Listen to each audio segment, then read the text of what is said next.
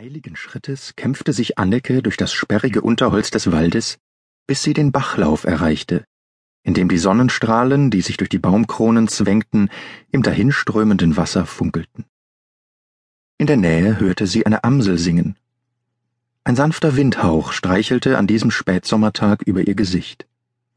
Anneke schaute sich um und befand, dass dies ein guter Ort war, um die freie Zeit zu nutzen, die ihr der Schankwirt Seibert Monsbach gewährt hatte. Sie setzte sich an den Bach, streifte ihre Holzpantinen ab und tauchte die schmutzigen Füße in das kühle Wasser. Aus ihrer Schurztasche zog sie ein Büchlein mit abgegriffenem Ledereinband hervor. Es war das Gebetbuch ihrer Dienstherrin. Anneke bereitete es Unbehagen, sich vorzustellen, welche Strafe sie erwarten würde, wenn Lucia Monsbach erfahren sollte, dass ihre Magd das Buch aus der Eichentruhe in ihrer Schlafkammer entwendet hatte.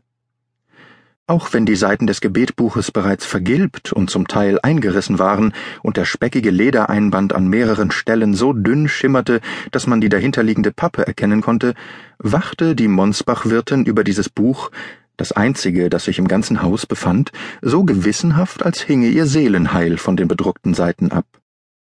Stockhiebe, Ohrfeigen oder eine ohrenbetäubende Strafpredigt, deren Tonlage in etwa dem Bellen eines Hundes entsprach. Anneke vermied es, sich weitere Konsequenzen für ihr Vergehen auszumalen. All diese Strafen hatte sie schon für weit geringere Nachlässigkeiten über sich ergehen lassen müssen, und sie war nicht die einzige, die auf diese Weise unter den Launen der Monsbacherin litt. Sogar der Schankwirt Seibert bekam bei Zeiten den Jähzorn seines Eheweibes zu spüren. Es hieß, die Frau sei dem Manne untertan, weil Gott sie aus der Rippe Adams geschaffen habe. Nun, Anneke nahm an, dass dies für Lucia Monsbach nicht zutraf. Wenn Anneke die Monsbach-Wirtin und ihren Ehemann zusammensah, kam ihr keine Rippe in den Sinn, sondern der Fuß, mit dem ihre Dienstherrin Seibert häufig in den Hintern trat. Seibert war im Grunde ein gutmütiger Mensch. Er wirkte ein wenig grobschlächtig, und sein Gesichtsausdruck erinnerte Anneke an einen Ochsen.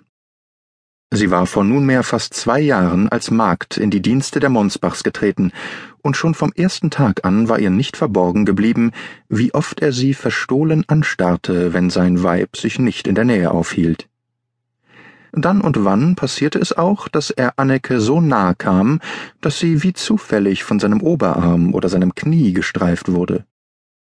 Es hatte daher nicht lange gedauert, bis Anneke begriffen hatte, dass Seibert ihr so manchen Vorteil verschaffen würde, wenn sie nur ein wenig nett zu ihm war. Obwohl Anneke die Nähe des rotwangigen und froschäugigen Schankwirtes anwiderte, spielte sie hin und wieder mit seiner allzu offensichtlichen Begierde. Sie zwinkerte ihm kokett zu oder lächelte scheu, was ihn schließlich ermunterte, sie stärker zu bedrängen. Anneke hatte Seibert niemals zwischen ihren Beinen liegen lassen. Mit ihren siebzehn Jahren legte sie keinen Wert darauf, ihre Jungfräulichkeit an diesen plumpen Mann zu verlieren. Sie gestattete ihm auch nicht, sie zu küssen, selbst wenn er oftmals wie ein Kind darum bettelte. Doch sie trotzte ihm Gefälligkeiten ab, indem sie es zuließ, dass er sie berühren und an ihrer Haut riechen durfte. Zumeist bestanden diese Aufmerksamkeiten darin, dass Seibert ihr aus der Stadt Honiggebäck oder kandierte Früchte mitbrachte.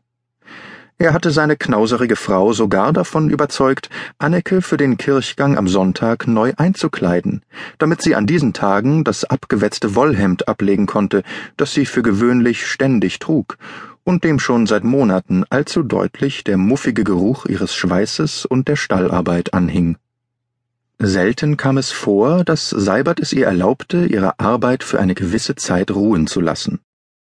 Natürlich war dies nur möglich, wenn Lucia die Schenke für mehrere Stunden verließ, so wie auch heute, als die Wirtin in der Früh aufgebrochen war, um ihre erkrankte Schwester im nahen Ort Hagen aufzusuchen.